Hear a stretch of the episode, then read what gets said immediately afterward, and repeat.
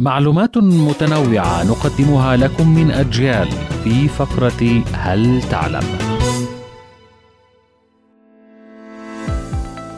من الطبيعي أن تنهمر دموع الفرح في الأعراس وخصوصا من قبل العروس شخصيا أو أمها أو شقيقاتها.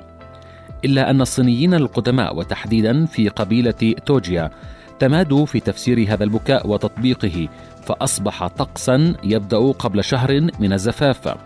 على العروس أن تبكي لمدة ساعة في اليوم قبل عرسها ثم تشاركها والدتها في هذا الطقس بعد عشرة أيام من بدئه. وبعد عشرة أيام أخرى تكون قد انضمت إلى الأم وابنتها بقية الأخوات والخالات والعمات وحتى الجدات والصديقات والجارات. تعود هذه الطقوس إلى بكاء أميرة زهاو التي انهارت من البكاء قبل عرسها منذ أزمان بعيدة. كانت هذه فقرة هل تعلم؟ قرأها عليكم من أجيال محمد إبراهيم.